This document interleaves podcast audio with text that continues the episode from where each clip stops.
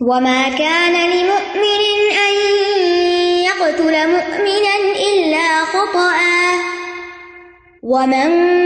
قتل فتحرير وم کیا سترکتی ودی تم سل متونلہ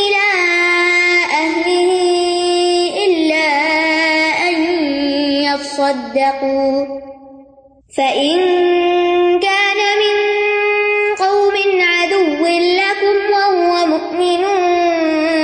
تحرير وهو مؤمن فتحرير رقبة مؤمنة وإن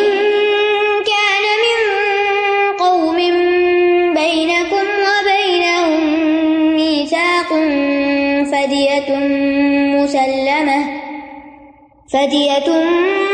مسلمة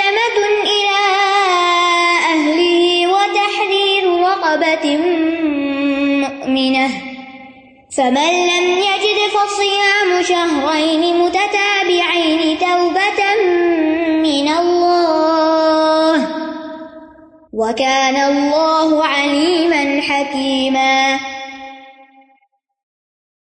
کسی مومن کے لیے کسی دوسرے مومن کو قتل کرنا جائز نہیں مگر غلطی سے اور جو کوئی کسی مومن کو غلطی سے قتل کر دے تو اس کے ذمہ ایک مومن غلام آزاد کرنا ہے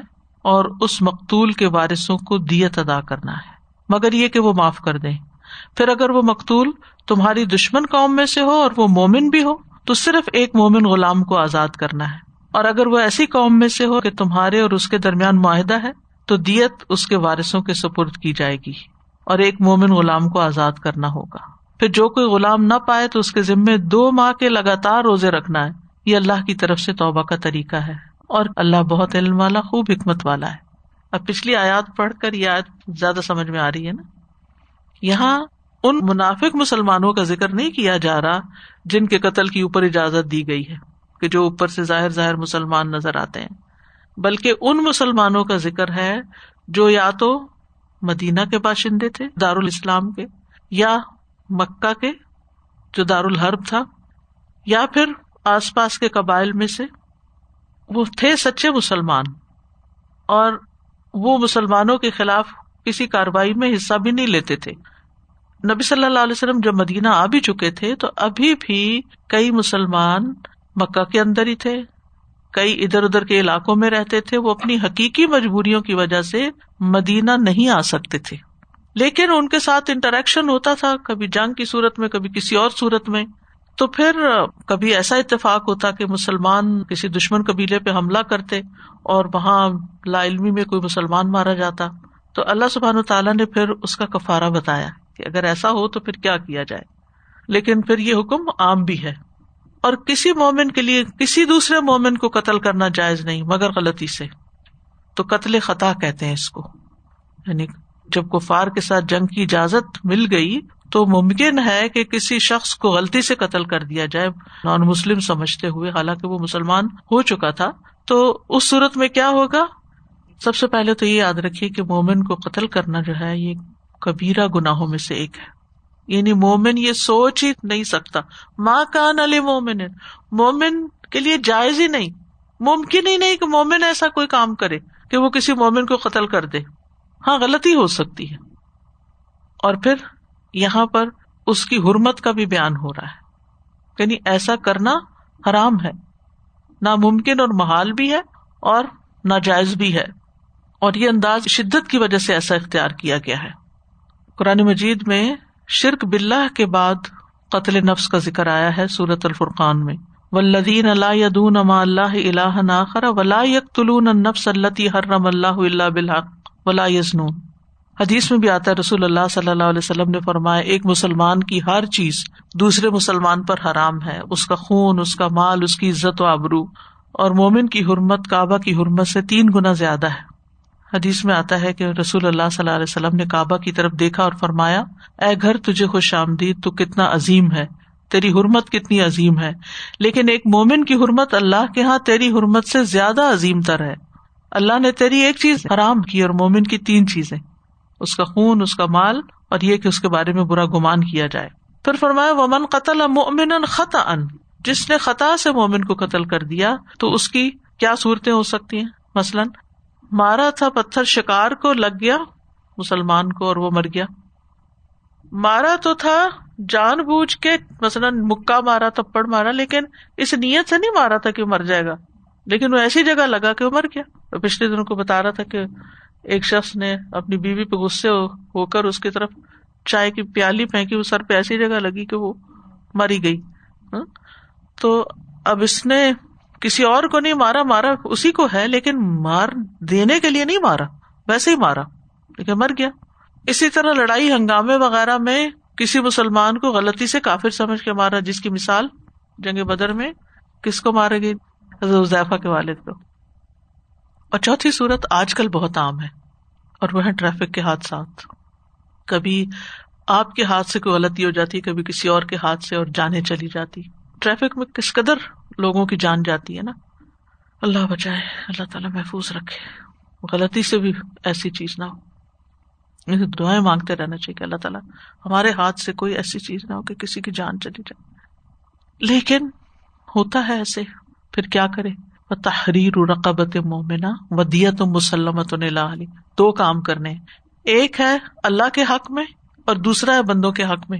اللہ کے حق میں قتل کا کفارا ادا کرنا ہے اور وہ کفارا کیا غلام آزاد کیا جائے اور بندوں کے حق میں کیا ہے دیت دینی ہے ان کو خون بہا ادا کیا جائے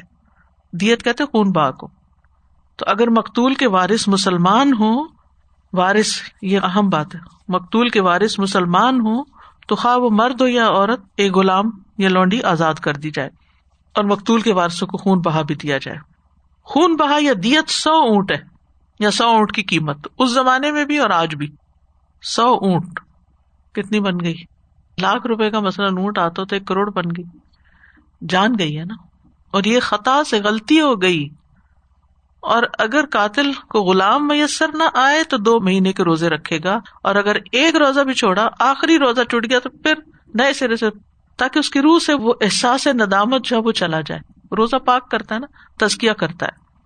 اب دیت کون ادا کرے گا اگر قتل عمد ہو تو قاتل کے مال میں سے دیت ہوگی قتل خطا ہو تو عقیلہ دیتے ہیں عقیلہ کون ہوتے ہیں اس کے پیٹرنل رشتے دار جیسے باپ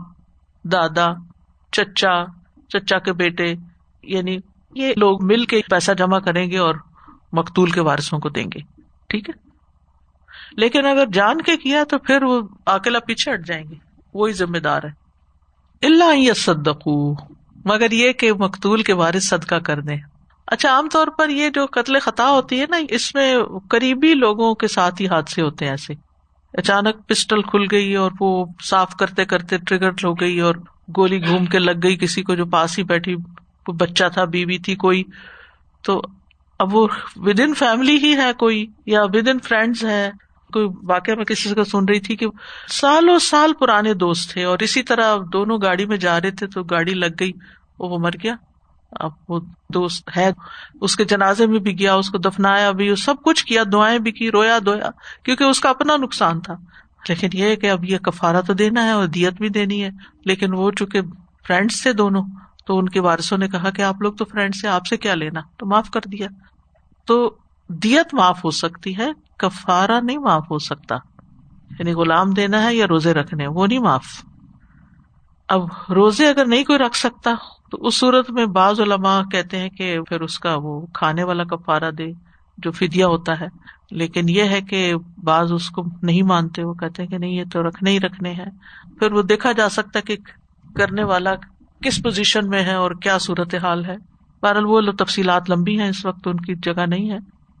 کان امن فنکان ادب مومن رقبت مومنا اب قتل خطا کی دوسری صورت ہے دشمن قوم میں سے ہے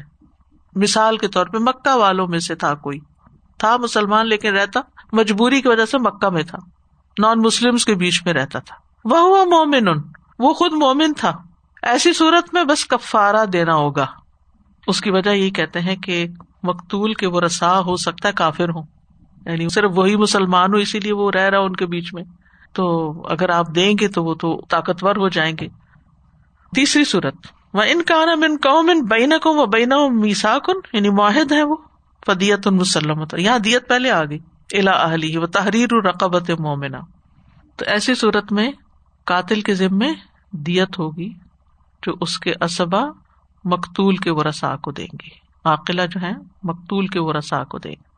اور یہاں مومن غلام بھی آزاد کرنا ہوگا تو جیسے پہلے میں نے کہا کہ چار طرح کے کافر ہوتے ہیں حربی ہوتے ہیں ماہد ہوتے ہیں مستعمن ہوتے ہیں ذمی ہوتے ہیں تو ہر ایک کا معاملہ مختلف ہوگا اب دیت کی ادائیگی پہلے کیوں آئی کیونکہ جو قاتل ہے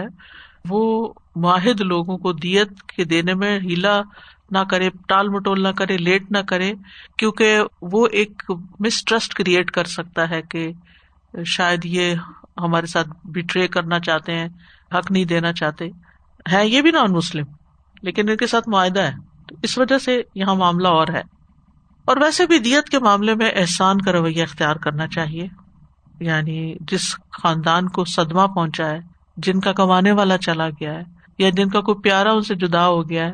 تو ان کو آپ کسی اور طرح کیسے کمپنسیٹ کریں گے چلے ان کو کچھ مالی مدد ہی دیں گے یہ اللہ کی طرف سے ہے مقرر کیا ہوا اپنے پاس اسے تبدیل نہیں کر سکتے فمل فسیام شہرین آئین اگر نہیں ہے کفارے کے لیے غلام تو پھر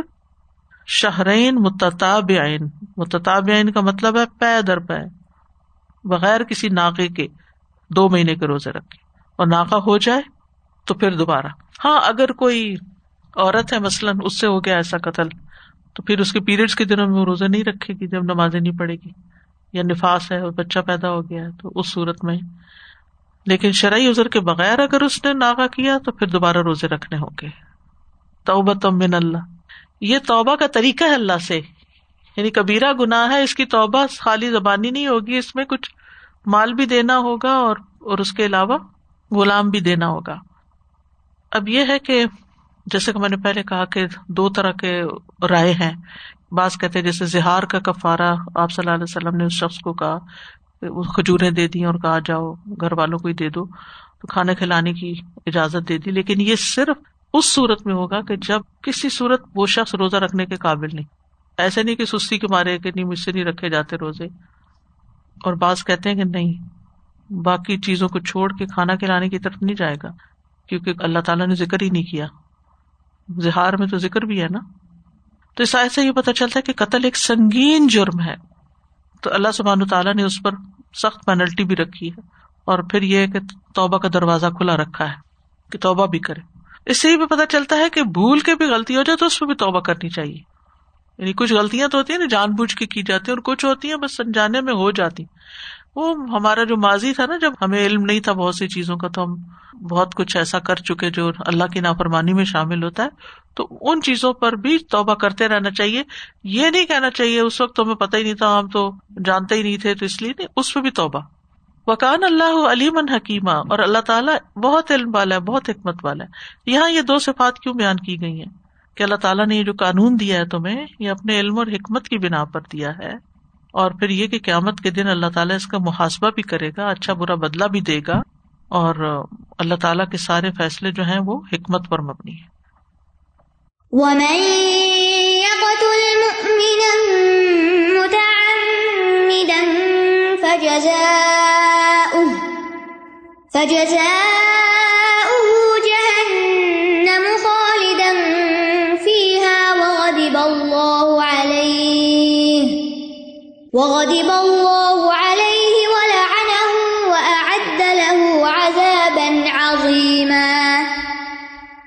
اور جو کسی مومن کو جان بوجھ کے قتل کر دے چاہے اپنی اولاد ہی جان بوجھ کے تو اس کا بدلہ جہنم ہے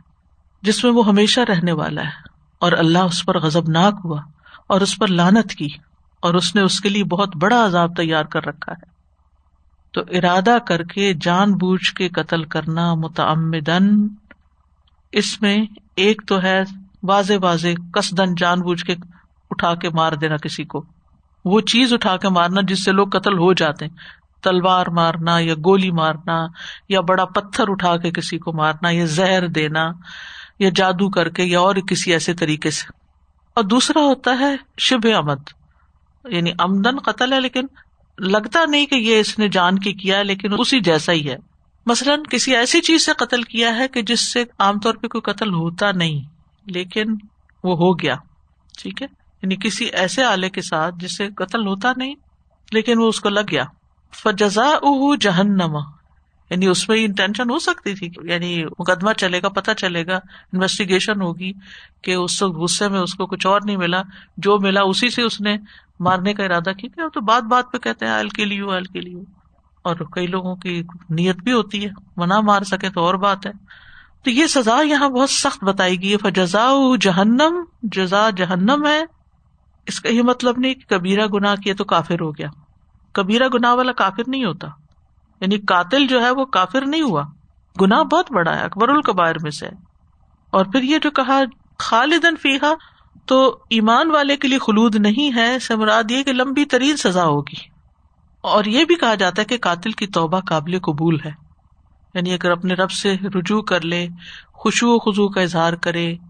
نیک عمل کرنا شروع کر دے تو اللہ تعالیٰ گناہوں کو نیکیوں میں بدل دے گا اور مقتول کو اپنے فضل سے نواز کے خوش کر دے گا آمد کے دن سب سے پہلے خون کے مقدمے لائے جائیں گے نا نائنٹی نائن قتل والے کو جیسے اللہ تعالیٰ نے معاف کر دیا تھا تو اللہ تعالیٰ کے ہاتھ میں ہے جس کو چاہے معاف کر دے تو انسان کو مایوس بھی نہیں ہونا چاہیے تو اللہ تعالیٰ شر کے علاوہ باقی تمام گناہوں کو معاف کر دیتا ہے اور خاص طور پر انسان اگر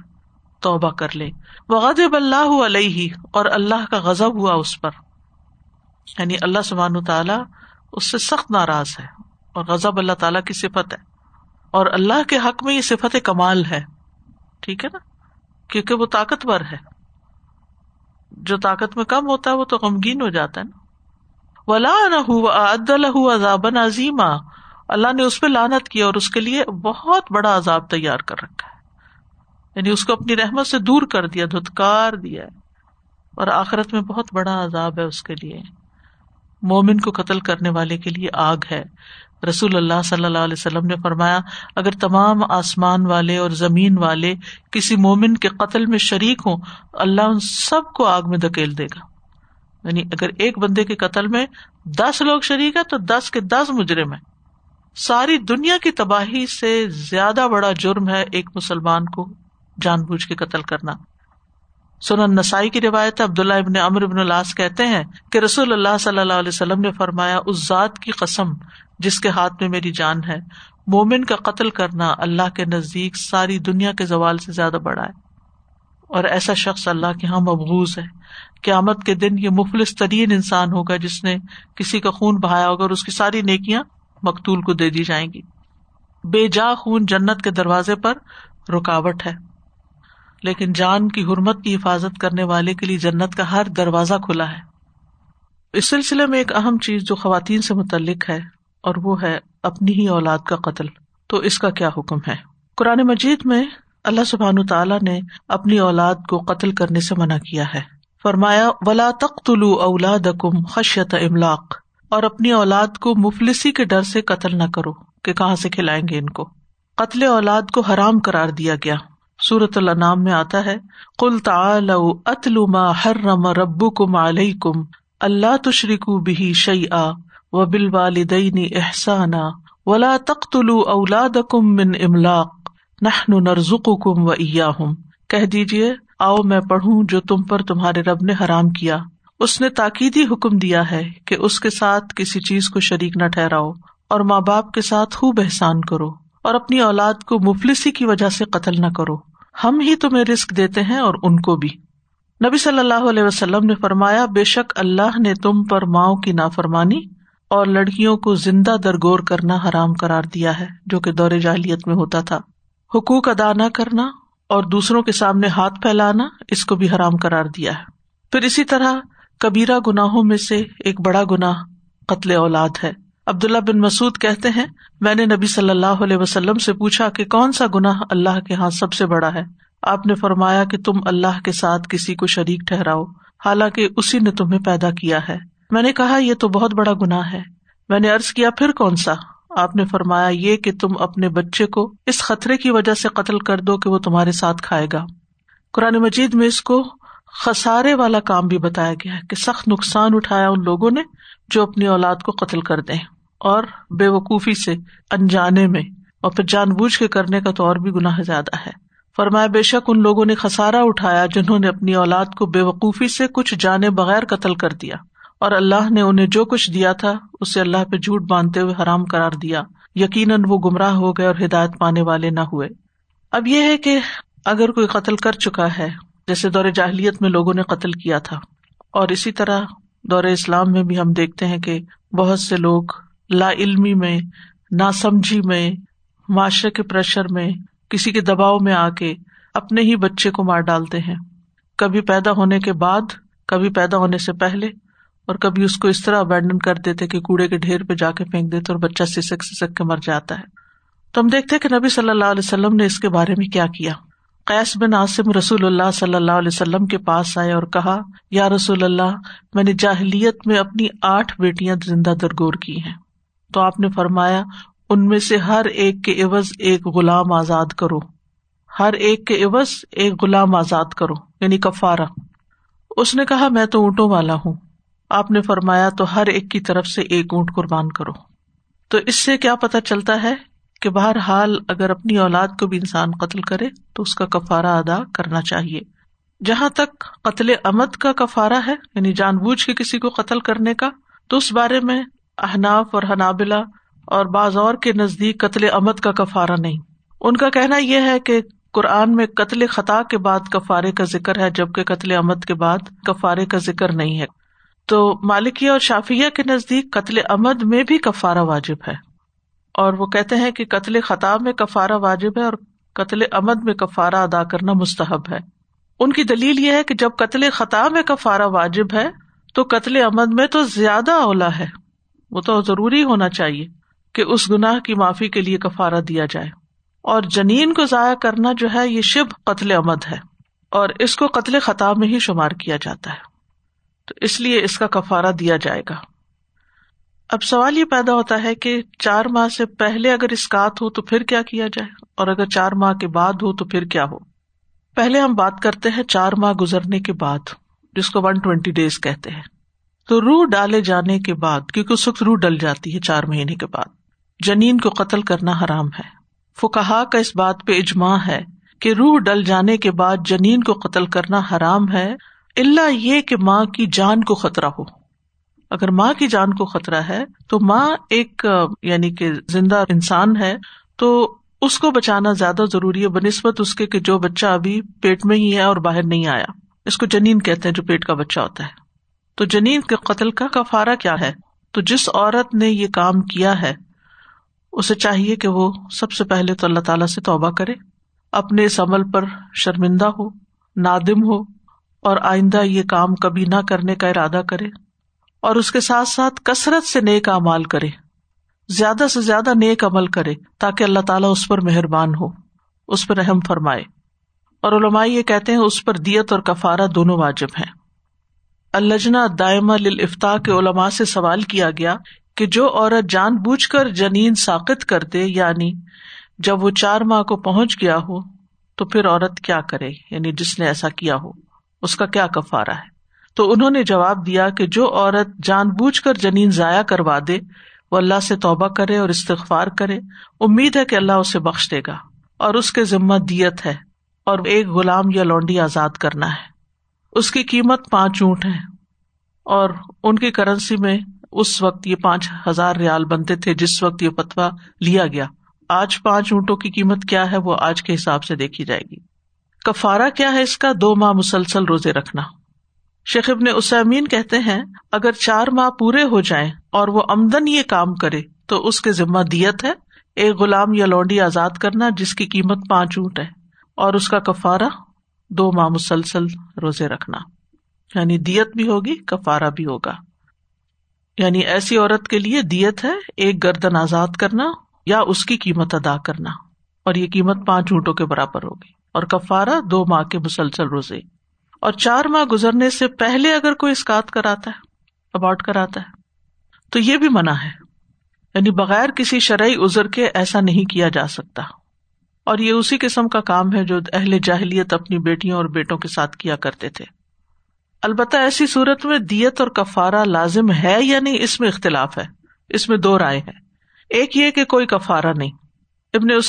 اللہ سے پوچھا گیا جو عورت دوائی پی کر جان بوجھ کے حمل گرا دے اس وقت جب کہ جنین کو تین ماہ گزرے ہیں یعنی چار نہیں ہوئے ابھی تین گزرے نائنٹی ڈیز ہوئے تو اس کا کیا کفارا ہے تو انہوں نے جواب دیا اس پر کوئی دیت اور کفارہ نہیں کیونکہ ابھی اس میں روح نہیں آئی دوسری رائے جو اکثر فکا کی ہے وہ یہ ہے کہ جنین گرانے کی صورت میں ایک چھوٹا غلام یا لونڈی آزاد کرنا واجب ہے جیسا کہ صحیح ہین میں آیا ہے ابو ہرارا کہتے ہیں کہ بنو حزیل کی دو عورتیں آپس میں لڑی ایک نے دوسری عورت پر پتھر پھینکا جس سے وہ عورت اپنے پیٹ کے بچے سمیت مر گئی عورت بھی مر گئی بچہ بھی مر گیا پھر مقتولا کے رشتے دار یعنی جو عورت قتل ہوئی تھی اس کے رشتے دار رسول اللہ صلی اللہ علیہ وسلم کی خدمت میں مقدمہ لے گئے آپ نے فیصلہ کیا کہ پیٹ کے بچے کا خون بہا ایک غلام یا لونڈی دینی ہوگی اور عورت کے خون بہا کو قاتل عورت کے عقلا عقلا کہتے عورت کے باپ کی طرف کے رشتے دار جو ہے مے کے اس کے ان کے ذمے واجب کرار دیا یعنی وہ اس رقم کا انتظام کرے اور اگر غلام آزاد کرنے کی قیمت میسر نہ ہو تو اس کا کفارہ ماں کی دیت کا دسواں حصہ ہے کیونکہ ابھی اس میں رو نہیں آئی نا لیکن اس بارے میں اختلاف ہے کہ یہ اسکاط چار ماہ سے پہلے ہو تو گردن آزاد کرنا لازم ہے کہ نہیں وہ کہتے ہمارے نزدیک راجے یہ ہے کہ جب حمل نطفے سے اگلے مرحلے پر ہو یعنی چالیس دن گزرنے کے بعد وہ دوسرے چالیس دن میں داخل ہو گیا تو گردن آزاد کرنا لازم ہو گیا خا وہ علقہ ہو مزگا ہو یا کچھ اور کیونکہ جن لوگوں نے دیت کے لیے تخلیق کی شرط رکھی ہے کہ دیت اس وقت ہوتی ہے جب بچہ بڑھنا شروع ہو جائے تو چالیس دن کے بعد جنین میں تخلیق شروع ہو جاتی ہے یعنی اس کے اعضا بننے لگتے ہیں جیسا کہ مسلم کی حدیث میں آتا ہے جب نتفا بیالیس دن کا ہوتا فورٹی ٹو ڈیز کا تو اللہ تعالیٰ اس کی طرف ایک فرشتہ بھیجتے ہیں تو وہ اس کی بناتا ہے یعنی چالیس دن کے بعد بننے لگتی ہے اس کے کان آنکھیں کھال گوشت ہڈیاں گویا انسان کی تخلیق کی ابتدا ہو جاتی ہے اور آج کل اس بات کی کنفرمیشن بھی ہے اس بنا پہ جو عورت اس مرحلے میں یعنی چالیس دن کے بعد جنین ساکت کروائے اس کے ذمہ میں بھی ایک غلام آزاد کرنا ہے یا پھر اس کی قیمت ادا کرنا ہوگا تو یہ ہے قصہ بغیر کسی شرعی ازر کے اسکات کرنے کا یا کرانے کا اب اس میں آپ دیکھیں بعض اوقات دائیاں ڈاکٹر نرسز پیرنٹس بعض اوقات ہسبینڈ بعض اوقات ساس جتنے لوگ اس قتل میں شریک ہو ان سب کے اوپر ہی آتا ہے کیونکہ وہ سب ذمے دار بنتے ہیں بعض اوقات عورت خود نہیں کرانا چاہتی لیکن اس کے اوپر پریشر اتنا ڈالا جاتا ہے دوسروں کی طرف سے کہ وہ مجبور ہو جاتی تو ایسی صورت میں پھر وہی ذمہ دار ہوں گے جنہوں نے وہ قتل کروایا یعنی اگر ایک بندے کے قتل میں پانچ لوگ شریک ہوں تو پانچ لوگوں پہ اپنا اپنا دیت کا فارا ہے یعنی وہ نہیں کہ وہ ساروں کو مل کے ایک بنے گا تو اللہ تعالیٰ اس سے محفوظ رکھے کیونکہ اس کی وبا بہت عام ہوتی جا رہی ہے اور اس کو کوئی برا کام سمجھا نہیں جاتا اور بعض کا تو نہ اس پہ ندامت ہے نہ شرمندگی ہے نہ توبہ ہے نہ ہی کوئی اس پہ کسی قسم کا کفارا اور صدقہ کچھ بھی نہیں تو جب لوگوں کو دین کا پتہ چلتا ہے تو بھی وہ بٹکتے رہتے ہیں کہ اب کرنا کیا ہم نے تو اس لیے بہت ضروری ہے کہ اس چیز کو لوگوں تک پہنچایا جائے عام کیا جائے یہ جو قتل آمد ہے اس میں جیسے عورت کو مجبور کیا جائے جیسے ساس کہہ رہی ہے کہ آپ نے تو جاب کرنی ہے آپ ابھی بچے پالنے کے قابل نہیں ہو آپ یہ بچہ ضائع کراؤ اور ان کی کچھ چل نہیں رہی اور اس عورت نے ایسے ہی کیا کہ اس کا ہسبینڈ اور اس کی ساس بالکل کھڑے ہو گئے اور انہوں نے کہا بالکل یہ بچہ پیدا نہیں ہوگا اور وہ رو رو کے ہلکان کیونکہ وہ اپنے ملک میں نہیں تھی اور انہوں نے بچہ ضائع کروایا لیکن وہ تو اتنی تڑپتی ظاہر ہے وہ تو ماں تھی لیکن اب یہ ان کے سر پہ ہوگا بالکل جنہوں نے کروایا ان کے سر پہ ہوگا جی لوگ جو کر دیتے ہیں اور اس کا کیا فدیہ اور کیا اس کی سزا ہے تو میں سوچی تھی وہ جو شخص جنہوں نے نبی صلی اللہ علیہ وسلم سے پوچھا کہ میں نے زمانۂ جاہلیت میں اپنی آٹھ بیٹیوں کو زندہ دفن کیا تو آپ وسلم نے ان کو بھی اس کا کفارہ ادا کرنے کے لیے کہا جبکہ وہ تو کہتے ہیں نا کہ مسلمان ہونے کے بعد سارے گناہ معاف ہو جاتے ہیں پچھلے جو زمانۂ جاہلیت میں علماء کہتے ہیں کہ بھول چوک جیسے حدیث میں بھی آتا ہے نا کہ معاف ہے سوائے اس کے قتل میں بھول چوک بھی معاف نہیں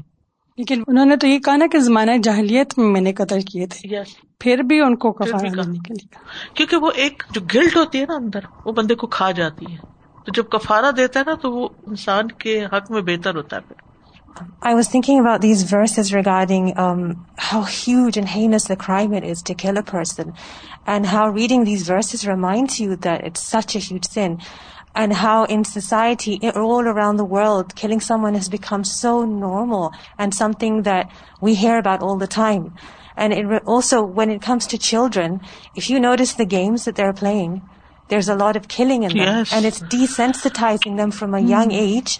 to how great a crime this is. Like their hearts understanding or realizing it's a great sin, a great crime. And if you raise a generation on this,